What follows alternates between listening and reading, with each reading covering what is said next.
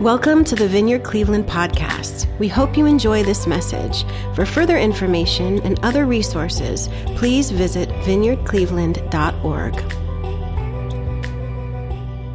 Well, good morning, everyone.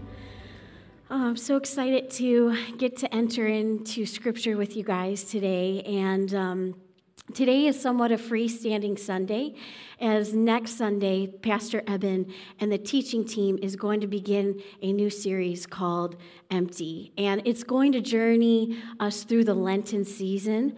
And if this word Lent or Lenten season, it has some religious baggage or you just don't know what it means, you maybe know some things about it or don't. Um, I just want to invite you to and to join us as a community, to give it a go, to see what it feels like as a community.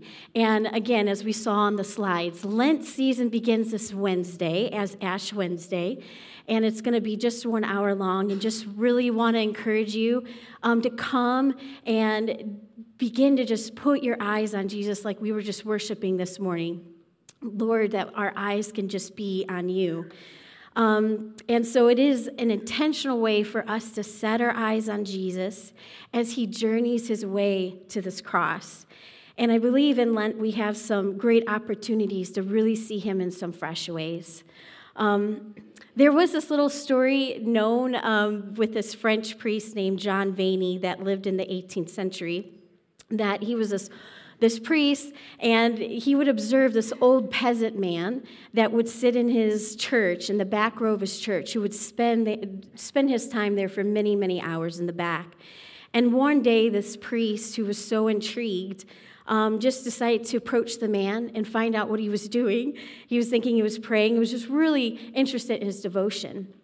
And this peasant man just simply replied, I look at him, and he looks back at me.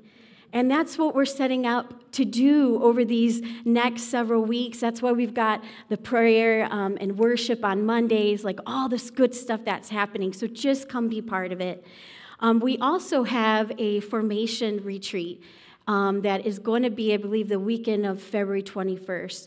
If that's something, if you are interested in retreating away, it's a Friday evening and a Saturday here locally. It costs $25 and you can be part of that at the um, Lakewood Vineyard is sponsoring it. So if that's something you're interested to, feel free to come talk with me after service. I love to um, to share that information.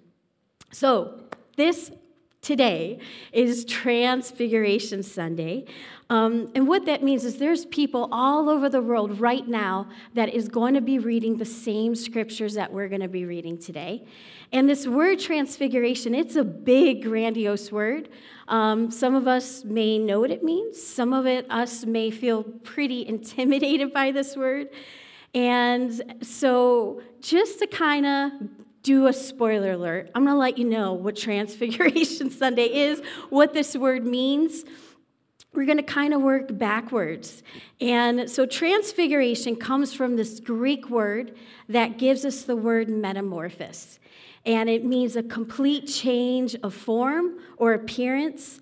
Um, in other words, an extreme transformation. And so today we are going to witness and enter into scriptures as we see this happen to Jesus. And so, Jesus at the Transfiguration, we are going to see how his appearance, his face, everything about him becomes radiant white, even the clothes that he is wearing changes radiant white. And in this moment, Jesus is disclosing himself, who he is in this brief moment. Um, we can see the gospel right at this moment that everything that touches Jesus is glorified and is made white. And it is what is in the inside of Jesus. All of who he is comes rushing out in this moment and we see that he is above earthly kings because he's the King of Kings.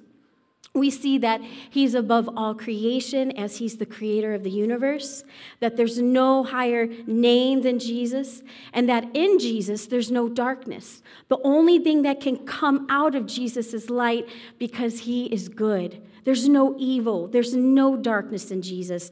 The only thing that comes forth is who Jesus is, and he is God. Amen? So, with this spoiler alert, um, what I'd love to do before we jump into Mark chapter 9 as our scripture is just to kind of give us a background of what is leading us up to this moment of Jesus' transfiguration. And so, the beginning half of Mark, we see things like Jesus is baptized. Um, just like Evan was talking about your next steps. This is really, Jesus does it. So if Jesus does it, I want to do it, right? So Jesus is baptized, and the Father's voice says, You are my beloved Son, with whom I am well pleased. And then we see in these, the first half of Mark that the life of Jesus inaugurates the kingdom of God. So we begin to see Jesus calling his disciples we see Jesus proclaiming good news and preaching. We see him healing. We see him feeding the thousands with a few fish and loaves. We see him casting out demons. And we see all this because Jesus brings the kingdom. So naturally, we see the kingdom breaking away here on earth as it is in heaven because in Christ is fat, packed all the goods of God. All the goodness of God is in Jesus. And so, in all this goodness, the disciples who are with Jesus get to witness this stuff. They get to see Jesus do all these um, miracles and, and, and all the goods of Christ coming forward. So they get to witness it, they get to be part of it. Jesus invites them to do the things with them. But even more, the icing on the cake is that the disciples get to live life with Jesus.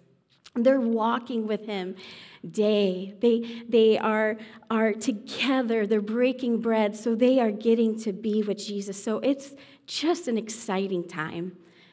And in the midst of all this happening, it crescendos right before the chapter we're going to read, right before that chapter in chapter 8, it crescendos into this moment of where Peter, one of Christ's disciples, announces that Jesus is the Messiah. And at first, this uh, announcement of, Jesus, of Peter's profession that Jesus is Christ, that he is the King, um, we're all celebrating. Like, we're thinking, yes, Peter gets it.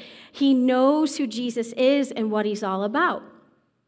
I mean, after all, Peter is proclaiming that Jesus is the long awaited king of Israel. But this is one confession gone wrong.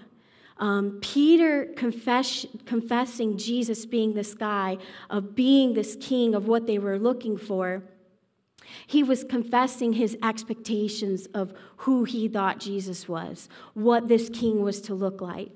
And for them in this time, they were looking for a king that was going to liberate Israel, to become um, free from Roman rule and empire. And the way that they knew and understand this to happen was through the power of conquer and sword and death. And so when Peter was making this proclamation that Jesus is the king, his expectation was that Jesus was going to come in guns a-blazing and let's let's conquer and get rid of the Romans and Israel is Israel. Well, in this confession, Jesus quickly reveals to his disciples that the way of Messiah is not the way of conquering through political power and might, but rather in the way and path of humility, suffering, and death. In fact, right after Peter's profession, Jesus begins to talk about his imminent death. And he warns his followers that they too, if they're going to follow him, they're going to also have to pick up their crosses and carry it. And this comes to complete surprise to the disciples. It comes complete surprise to Peter that here they were expecting victory over the Romans, not the death at the Romans' hands. So just imagine being Peter and confessing Jesus in this way of the one who's going to victoriously become king over Romans. And Jesus' response is, Nope, it's not going to be like what you've imagined at all. In fact, the people you think that are going to accept me, the religious leaders, the people that are high in leadership over Israel, they're going to reject me, they're going to betray me to my death. And Jesus knows that in giving his life from death on a cross, that by being lifted up, that he is going to draw all men to himself. And the way he shows this to the world is to be above all kings, as the King of Kings, that the way of the cross establishes his kingdom forever and ever. How many of you, like with expectations, like, um, I just think of like if you are thinking about um, and dreaming about a vacation or like a special celebration that you're you're planning, like you're dreaming about it and you have all these expectations. Maybe you're thinking about it for a year. It's like all this stuff you're working up to it, and then all of a sudden you find yourself in the place. You're at your vacation spot. You're at the birthday celebration and you feel like this is it. This is like this is this isn't what i expected it to be. I don't know if any of that has ever happened to you. Um, well this is kind of what peter feels like in this moment. He is experiencing the ultimate disappointment of his expectations coming crashing down. So what does peter do? He pulls jesus outside of the crowd pulls him to the side and he begins rebuking him now, P- scriptures don't sa- tell us exactly what Peter um, is, says in this rebuke, but I can only imagine if I was Peter and I understood Jesus in this context, what might be some of the things I would say or what I think Peter would hear. And I think he would say something like this Okay, Jesus, come here. Jesus, you're crazy. Don't you know who you are? I mean, we're not going to let that happen to you. And um, also, if you don't know who you are, I'm going to let you know you've saved um, people from, um, you know, you've been able to raise people from the dead. You've been able to help the blind to see again. Like you have healed people, you've rescued them from horrible things. And don't you know that you can not only save us, but you can save yourself from the Romans? So, just pausing a moment, this conversation of what Peter might be saying, what does it remind you of? Anything in particular? For me, when I think of what those voices may have been, it reminds me awful much like temptation. And when Jesus was led by the Holy Spirit into the desert to be tempted by the devil, where Satan tempts Jesus. And these temptations are really cunning because it makes us it makes us seem as if Satan has something to offer to give to Christ. But we know that Satan had never had anything to give to the one who created everything. So we see Satan's attempt in this temptation to twist the, tra- the divinity of Christ, the God life within Jesus Christ, the divine life of God within Jesus. And we see this through the temptations. Um, and you could even say it like this Satan was having his own go at in the temptations and through Peter's voice, having a go at his own transfiguration of Christ. He started to tempt if you are the Son of God, then you can turn the stone and bread, which was tempting the life of Jesus to become living bread for us. He said, If you are the Son of God, let me show you all the world's kingdoms that can be yours. This is kind of what Peter was saying.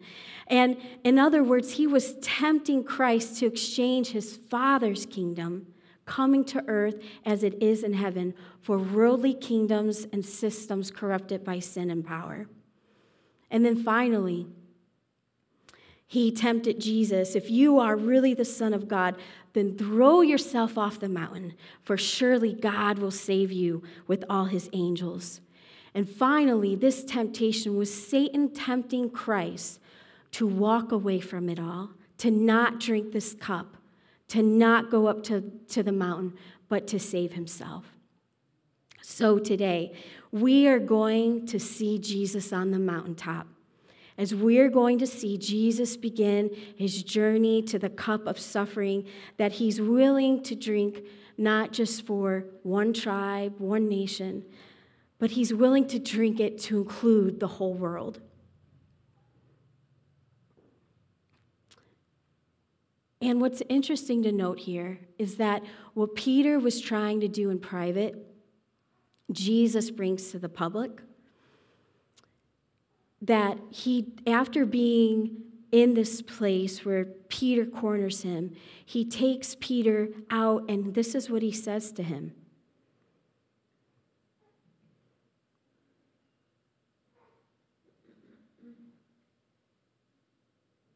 Get behind me, Satan for you are not setting your mind on things of God, but on the things of man.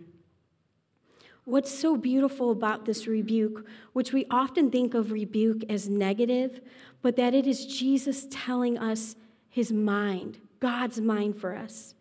That God's mind is not to exhort power through sword and politics, but in him humbly giving and laying down his life for all. And so we see Jesus again explaining to Peter's and others if you want to follow me, you're going to have to take up your cross. And whoever wants to save his life will lose it. But whoever loses his life for my sake and the gospel will save it. Peter had set expectations on a limited perceived ideology of what he thought it meant for Jesus to be Jesus, for Jesus to be God. And I think often we do this ourselves. We have our whole life mapped out, how situations are to self resolved, and we imagine God for, do it, for God to do it in a certain way. And when it doesn't go our way, we feel disheartened, we feel discouraged. And I think that sometimes our expectations and reasoning all too often becomes our God instead of faith our faith enthroning Jesus to be the only welcome Lord of our life.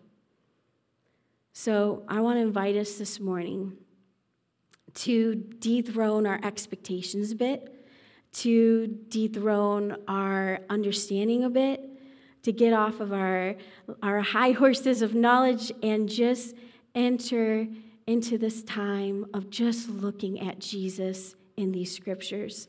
It is a little different than um, normal, where we have a scripture and we will share it and then give some explanation. But what I felt so clearly this week was that the Lord wanted us to enter the scene of the transfiguration with mystery and awe and amazement and wonderment of His scripture because He wants to meet us here that we can see him and that we can hear him and listen to him.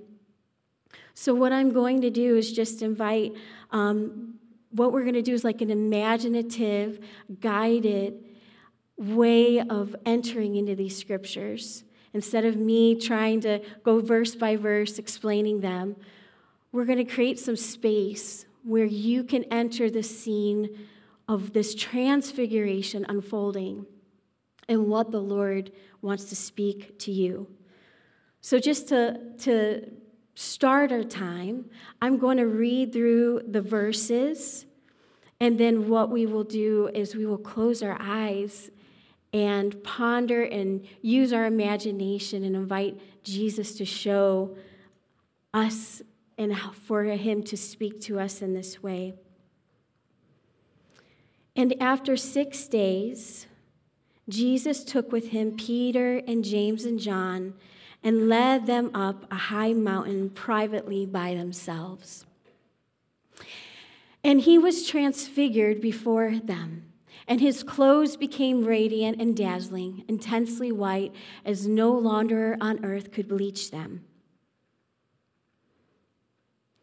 And then there appeared to them Elijah along with Moses, and they were talking with Jesus. Peter then said to Jesus, Rabbi, Master, it is good that we are here. Let us make three tents one for you, one for Moses, and one for Elijah. Peter said this because he didn't know what to say, for he, along with the other disciples, were filled with much fear. And a cloud overshadowed, covered, and enveloped them, and a voice came out from the cloud This is my beloved Son, with whom I am well pleased. Listen to him. And suddenly, looking around, they no longer saw anyone with them, but Jesus only. So, would you close your eyes with me this morning? I'm just going to pray that the Holy Spirit would illuminate his words in our heart. So, Holy Spirit, we thank you for your scriptures. We thank you that that you are inviting and in drawing us in to enter these scriptures with you this morning. As you have something to speak to us, you have something to show us. Lord, I just ask that you help adapt our eyes to the sight of Jesus. Holy Spirit, that you will adapt our ears to hear Jesus. We ask all this as we enter into this holy reading. Come, Holy Spirit. So while keeping your eyes closed, or if you have struggles with imagination, I do have a picture of an artist, a modern day artist, that you can look at. But if you are able to keep your eyes closed, we just invite you to enter into today's scripture. Find yourself on this scene, not as an observer, but as one that is with the disciples and journeying this with Jesus. And after six days, Jesus took with him Peter and James and John and led them up a high mountain privately by themselves.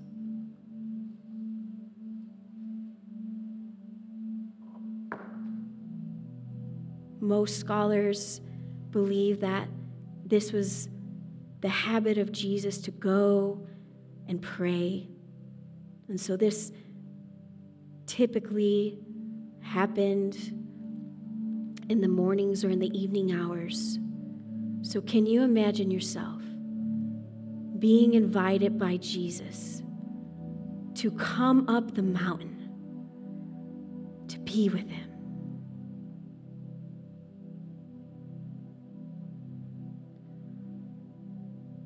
What does it feel like to be invited with Jesus to go up on this mountain with him?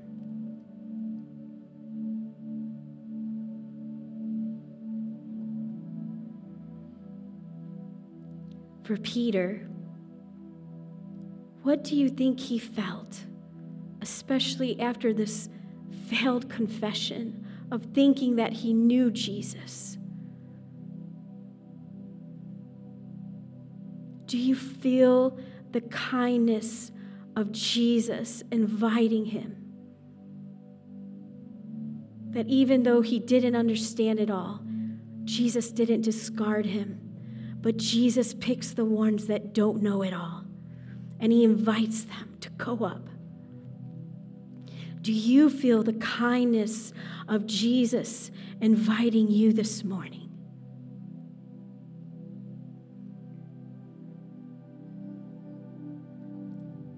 And after six days, Jesus took with him Peter and James and John and led them up a high mountain privately by themselves. And he was transfigured before them. His appearance changed dramatically. His face shone like the sun, brighter than bright, and his clothes became radiant, intensely white, dazzling. glistening white, whiter than any bleach could have ever made them, more so than any launderer in the world could bleach them. What's the first thing that you notice? Is it Jesus' face becoming radiant as the sun? Can you imagine the brightness, brighter than the sun? How do you react in this brightness?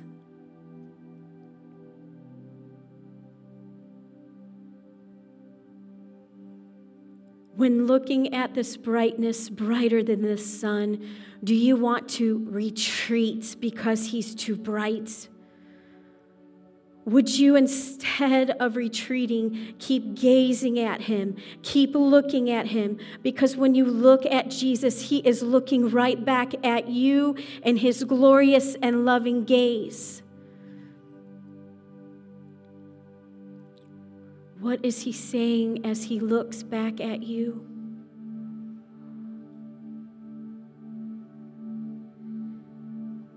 Do you notice that everything that Jesus touches, even the clothes he wears, becomes brilliant white.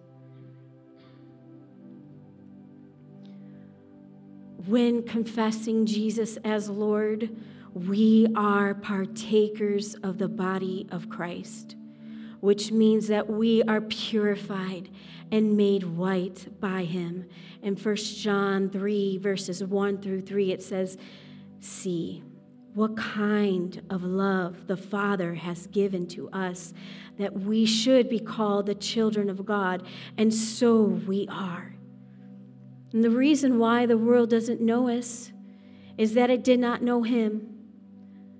Beloved, we are God's children now, and we will be like Him. Even though it has not yet appeared, but we know that when he appears, we shall be like him because we shall see him as he is, and everyone who hopes in him purifies himself as he is pure.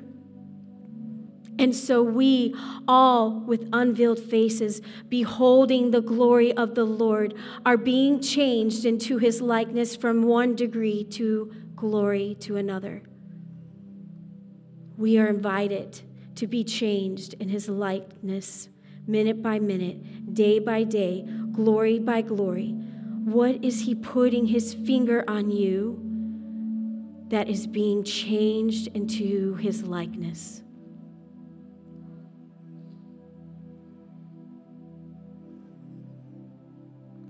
And he was transfigured before them his appearance changed dramatically. His face shone like the sun, brighter than bright, and his clothes became radiant, intensely white, dazzling, whiter than any bleach or launderer could make them. And then there appeared to them Elijah along with Moses, and they were talking to Jesus.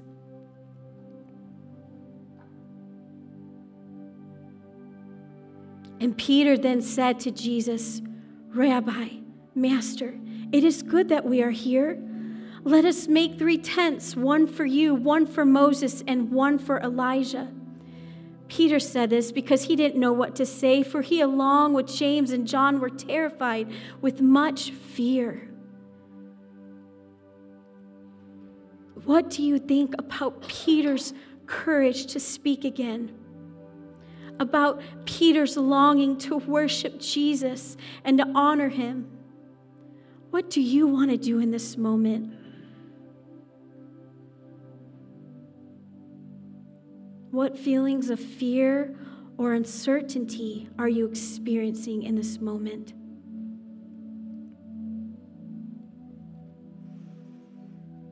And then a cloud overshadowed, covered, and enveloped them.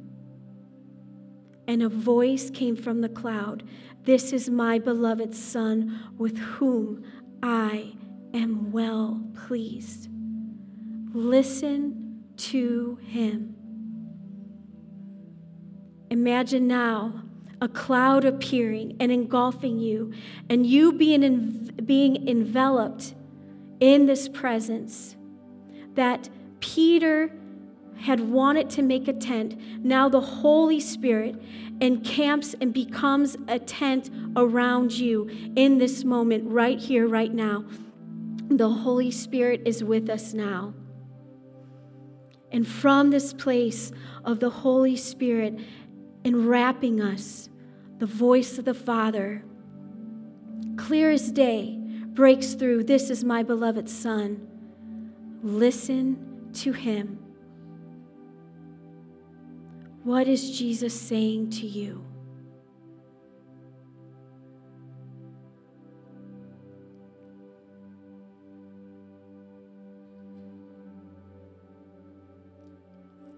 And suddenly, looking around, they no longer saw anyone with them but Jesus only. Would you just gaze right now at Jesus? Look at Jesus, because when you look at Jesus, he looks at you. When you behold him, he beholds you. We become what we behold, we behold what we become.